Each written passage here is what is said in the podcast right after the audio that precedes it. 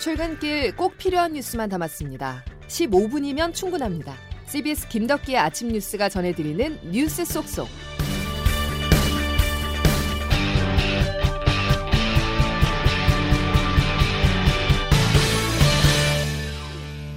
여러분 안녕하십니까? 10월 25일 김덕기 아침 뉴스입니다. 이재명 경기지사가 지사직을 내려놓고 본격적인 대선 행보에 나섭니다. 오늘 경기도 지사직에서 중도 사퇴할 예정인데요. 본격적인 대선 체제에 돌입할 수 있었던 이유는 이낙연 전 대표와 극적으로 손을 맞잡으며 정권 재창출을 위한 협력에 합의한 것이 주요했습니다. 다만 이 전 대표가 상임선대위원장이 아닌 상임 고문직을 수락했다는 점에서 진정한 화학적 결합까지는 시간이 조금 더 필요해 보입니다. 첫 소식 김기용 기자입니다. 이재명 후보와 이낙연 전 대표는 어제 서울 종로에서 약 30분간 회동을 갖고 내년 대선에서 정권 재창출을 위한 협력을 약속했습니다. 우리 모두가 서로를 존중하고 배려하도록 그리고 누구든 마음에 남은 상처가 아물도록 당과 지도자들이 앞장서서 노력했으면 합니다. 대표님께서 이렇게 품넓게 정권 재창출에 모든 힘을 함께 해주시겠다는 말씀을 제가 현장에서 실천으로 반드시 보답드리도록 하겠습니다. 고맙습니다. 어제 회동으로 일단 원팀의 불신을 살렸다는 분위기입니다. 이전 대표가 선대위 상임 고문을 맡기로 했고 이전 대표의 핵심 공약인 신복지 정책도 후보 직속 선대위에서 직접 챙기기로 했습니다. 민주당도 원팀에서 더 강력한 드림팀으로 거듭나게 됐다며 환영의 뜻을 밝혔습니다. 하지만 이전 대표가 예상했던 상임 선대위원장이 아닌 상임 고문직을 수락했다는 점에서 아직 완전한 화학적 결합에는 이르지 못한 것으로 풀이됩니다. 이재명 후보에게 마음을 돌리지 못한 지지층이 많았던 점도 이전 대표의 발목을 잡은 것으로 보입니다. 정권 교체에 대한 열망이 상대적으로 높은 상황에서 민주당이 이번 회동을 계기로 원팀 기조를 살려 용광로 선대위를 구성할 수 있을지 주목됩니다. CBS 뉴스 김기용입니다. 다음 달 5일 국민의힘은 최종 대선 후보를 선출합니다. 2주 앞으로 다가오면서 후보들 간의 공방이 점차 격해지고 있는데요. 특히 윤석열, 홍준표 두 후보는 상대 부인까지 끌어들이면서 감정 싸움을 벌였습니다. 논란의 개 사과 SNS 글을 윤 후보 부인 김건희 씨가 게시한 것 아니냐는 의혹에 대해서 윤 후보는 취재진을 향해서 이런 말을 남겼습니다. 가족이 뭐 어떤 분들은 뭐 저 후원 회장도 맞는데 원래 이 선거라는 거는 시쳇말로 패밀리 비즈니스라고 하지 않습니까? 후원 회장을 부인이 맡고 있는 홍준표 후보를 겨냥했습니다. 이에 홍 후보도 가만히 있지 않았는데요. 도이치모터스 주가 조작 연루 의혹을 직접 거론했습니다. 지각신이 좀 소환되기 중이라 밖에 못 나오니까 그런 시비를 하는 거 보고 내가 어처구니 없다. 양측의 공방은 인사영입, 새 분리기 논란으로 이어졌습니다. 윤석열, 홍준표 갈등 상황 이정주 기자가 정리했습니다. 윤석열 후보의 개 사과 사진 논란은 사흘째 여진이 이어졌습니다. 전두환 옹호성 발언에 대한 사과 직후 자신이 기르는 유기견에게 사과를 건네는 사진을 SNS에 올리며 불이 붙었는데 윤 후보는 사진을 촬영한 구체적인 장소에 대해선 말을 아꼈습니다. 제 처는 그런 내용을 모르기 때문에 그 사과와 관련한 그 스토리를 얘기를 해 준 것이고 부인 김건희 씨가 운영하는 회사 사무실에서 사진을 촬영한 것 아니냐는 지적이 나오면서 연루설을 피하기 위한 발언으로 보입니다. 홍준표, 유승민 후보 등 경쟁 주자들은 사진 촬영 장소와 SNS에 사진을 올리게 된 경위 등을 구체적으로 밝혀야 한다고 윤 후보를 압박했습니다. 이런 가운데 윤 후보 측은 김태호, 박진 의원 등을 공동 선대위원장으로 영입하며 몸집 불리기에 나섰습니다. 윤 후보와 만찬 회동을 한 김종인 전 비대위원장은 사과 논란이 대선에서 큰 변수는 아니라면서도 윤 후보 지지 여부에 대해선 명확한 입장을 밝히지 않았습니다. 가능성이 있는 후보인지 아닌지 그걸 갖다 내가 확인을 하지 않으면 난 절대로 안 해. 국민의힘 대선 후보 선출을 열흘 앞두고 윤 후보가 돌발 악재를 어떻게 돌파할지 주목됩니다. CBS 뉴스 이정주입니다. 대장동 의혹 수사 상황도 보겠습니다. 주말에도 검찰은 화천대유 대주주 김만배 씨와 남욱 변호사를 불러 조사를 이어갔습니다. 앞서 검찰은 김만배 씨에 대해서 구속에 실패한 만큼 영장 재청구를 위해서 수사력을 집중하는 모습입니다. 정다운 기자가 보도합니다. 서울중앙지검 대장동 의혹 전담 수사팀은 어제 화천대유 대주주 김만배 씨와 초기 설계자 남욱 변호사를 불러 조사했습니다. 유동규 전 성남도시개발공사 본부장을 기소하며 김 씨와 남 변호사가 제공한 뇌물을 중심으로 적시한 만큼 구체적인 대가 관계에 대해 캐물은 것으로 알려졌습니다. 특히 검찰은 김 씨가 유 전 본부장에게 대장동 사업권 특혜의 대가로 700억 원을 지급하기로 약속하고 막대한 돈을 지급할 여러 방식을 논의한 것으로 파악했습니다. 유 전 본부장이 소유한 회사의 주식을 고가에 사주거나 대장동 개발 사업에 배당금을 지급하는 것 등인데 최종적으로 어떤 방식을 정했는지에 대해선 아직 수사를 진행 중입니다. 한편 검찰은 어제 성남도시개발공사의 황무성 초대 사장도 참고인 신분으로 불렀습니다. 황 전 사장은 2015년 2월 대장동 사업 공모를 앞두고 사퇴 압박을 받았고 임기를 1년 넘게 남기고 자리에서 물러나면서 유 전 본부장이 사장 대행을 맡아 대장동 사업을 지휘하게 됐습니다. 어제 채널A가 공개한 녹취 파일에선 황 전 사장 사퇴 압박의 배후로 유 전 본부장과 정진상 전 성남시 정책실장도 지목돼 당시 이재명 시장 등 윗선 개입 의혹도 짙어질 것으로 보입니다. CBS 뉴스 정다운입니다. 코로나19 소식으로 이어가겠습니다. 위드 코로나로 나아가기 위한 전제 조건이 달성됐습니다. 접종 시작 8개월 만에 전 국민 접종 완료율 70%를 돌파했는데요. 일찌감치 넉넉히 백신을 확보했던 미국, 영국, 이스라엘보다도 빠른 속도로 적극적인 국민 참여가 있었기에 가능했다는 분석입니다. 조태임 기자의 보도입니다.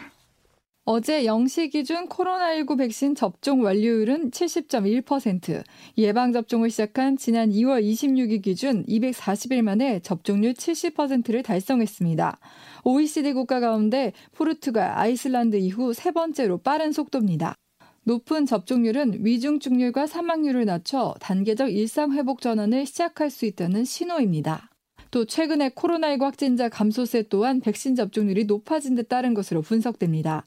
접종을 시작할 당시만 해도 백신 확보 전에 밀리면서 많은 질타가 쏟아졌습니다. 하지만 하반기에 들어 백신 확보가 용이해진 데다 무엇보다 국민 참여율이 높아지면서 접종률도 빠르게 증가했습니다. 우리나라는 백신 접종을 먼저 시작한 미국 56.5%, 영국 66.7%, 이스라엘 65%의 접종률을 뛰어넘었습니다. 전해철 행정안전부 장관입니다. 가장 큰 힘은 국민 여러분의 적극적인 참여였습니다. 10월 말까지 접종 완료율은 75% 수준에 이를 것으로 이런 가운데 오늘부터 60세 이상 고령층과 고위험군에 대해서는 백신 예방 효과를 끌어올리기 위한 부스터샷 접종이 시작됩니다. CBS 뉴스 조태임입니다.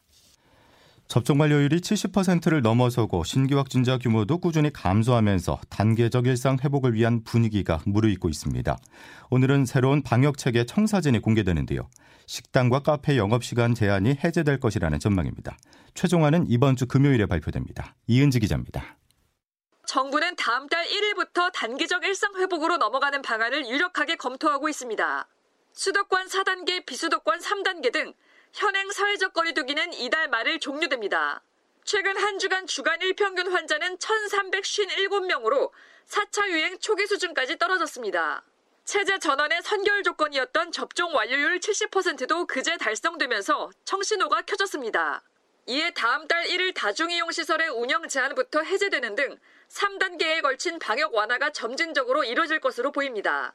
정부는 접종 완료율을 80%까지 끌어올리는 한편 재택치료 시스템을 보완하는 등 일상 회복을 꼼꼼히 준비하겠다는 방침입니다. 중앙재난안전대책본부 전해철 2차장입니다.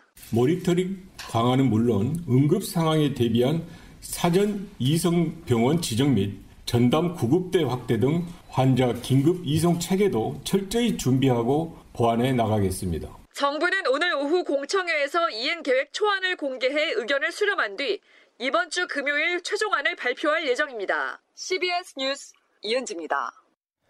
서울시의 대중교통은 오늘부터 정상화됩니다. 서울시는 코로나19 확산 방지를 위해서 지난 7월부터 평일 밤 10시 이후 대중교통을 최대 20%까지 감축해왔는데요. 식당, 카페 등 야간 영업 제한 완화 등의 조치로 늦은 시간 대중교통 이용객 수가 증가하자 이에 맞춰 정상 운행하게 된 것입니다. 그런데 일상 회복이 마냥 반갑기만 한 것은 아닙니다. 우리보다 먼저 코로나19 공전을 선언한 국가에서 확진자가 급증하는 흐름이 나타나고 있는데요. 올겨울 대유행 상황을 다시 겪을 수 있다는 우울한 전망도 있습니다. 국제부 장성주 기자입니다.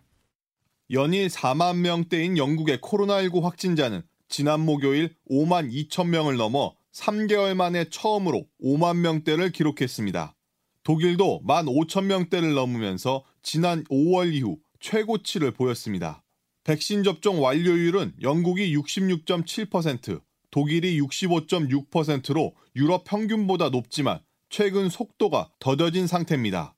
전문가들은 올겨울 최악의 상황을 피하려면 마스크 착용 등 방역 규제를 다시 도입해야 한다고 주장합니다. 하지만 영국과 독일 정부는 백신 접종 속도를 높이는데 초점을 맞추고 있습니다.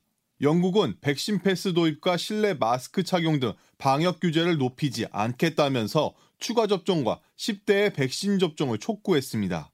독일도 백신을 접종하면 상황에 더 잘 대처할 수 있다고 강조했습니다. CBS 뉴스 장성주입니다. 오징어 게임 흥행으로 전 세계에서 막대한 수익을 올리고 있는 넷플릭스가 우리나라에서 망 사용료를 한 푼도 내고 있지 않아 논란입니다. 차민지 기자가 취재했습니다. 구글, 페이스북, 넷플릭스 등 글로벌 CP사 6개가 한국 일평균 트래픽 발생량에서 차지하는 비중은 무려 78.5%에 달합니다. 이 중 넷플릭스는 통신사의 망 사용료를 지불하지 않아 문제가 되고 있습니다. SK 브로드밴드와 넷플릭스는 최근 망 사용료를 두고 소송까지 벌이는 상황입니다.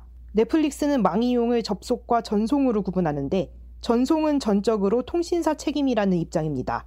넷플릭스가 콘텐츠를 제작해 연결 지점까지 운반했다면 최종 이용자에게 전송하는 건 통신사가 부담해야 할 몫이라는 겁니다. 하지만 통신사들은 국내 CP사들도 모두 망 사용료를 내고 있는데 넷플릭스만 무임승차를 하려 한다고 맞서고 있습니다. 네이버와 카카오도 넷플릭스의 행위가 사실상 역차별이 될 수 있다고 입을 모았습니다. 국감에 참석한 네이버 이혜진 글로벌 투자 책임자입니다. 망을 훨씬 많이 사용하고 있는 해외 기업들도 거기에 같은 기준으로 비용을 내는 것이 그래야 공정 경제 될수 있지 않나. 문재인 대통령마저 글로벌 CP사의 책임을 강조하고 나선 가운데 망 사용료 논란을 해결할 법적 해법이 나올 수 있을지 주목됩니다. CBS 뉴스 차민지입니다. 국제유가 상승의 여파로 휘발유 값이 연일 오르면서 오피넷 기준으로 오늘 전국 평균 휘발유 가격은 리터당 1,756.16원을 기록하고 있습니다. 지난주에는 한 주 만에 휘발유 가격이 리터당 45원이나 오르며 가파른 상승세를 나타냈는데요. 정부는 다음 달 중순쯤 유류세를 15% 인하하는 방안을 유력하게 검토하고 있습니다. 지난 4월 한강공원에서 실종됐다가 숨진 채 발견된 의대생 고 손정민 씨의 유족이 친구 A 씨를 고소한 사건을 경찰이 최근 종결한 것으로 확인됐습니다. 서울 서초경찰서는 A 씨를 폭행치사와 유기치사 혐의로 A 씨를 4개월 동안 조사해온 결과 증거 불충분으로 최종 판단하고 검찰에 송치하지 않기로 결정했습니다. 김덕기 아침 뉴스 여러분 함께하고 계십니다. 이제 기상청 연결해서 월요일 날씨 알아보겠습니다. 김수진 기상 리포터 전해주시죠.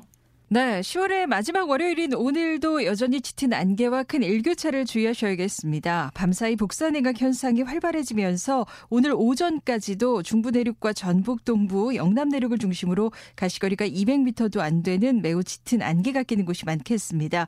그리고 오늘도 비교적 맑은 날씨가 이어지면서 일교차가 10도에서 15도 안팎까지 크게 벌어지겠는데요. 오전 7시 현재 아침 기온 태백 영하 1도, 파주 영상 1.3도, 서울 6.4도, 대구 7.3도 10도의 분포로 여전히 평년보다 차가운 날씨로 출발하고 있고요. 한낮 기온은 서울과 춘천 18도, 청주 19도, 광주 대구 20도의 분포로 대부분 평년 기온을 회복해서 비교적 포근한 날씨를 보이겠습니다. 특히 이번 한 주 갈수록 기온이 조금 더 오르면서 예년 수준의 완연한 늦가을 날씨가 이어지겠고요. 이번 주 대체로 맑은 날이 많겠습니다만 수요일인 모레는 중서부 지역을 중심으로 한때 비 소식이 있습니다. 지금까지 날씨였습니다. 코로나 백신 접종 완료율 70%를 달성할 수 있었던 이유 중에 하나는 백신에서만큼은 여야가 따로 없었기에 가능했습니다. 야당이 문재인 정부의 백신 조기 도입 실패를 비판했었지만 미국처럼 백신 기피를 조장하진 않았는데요. 자, 백신처럼 다른 분야에서도 정치권의 화학적 결합을 기대하겠습니다. 월요일 김덕기 아침 뉴스 여기까지입니다. 내일 다시 뵙겠습니다. 고맙습니다.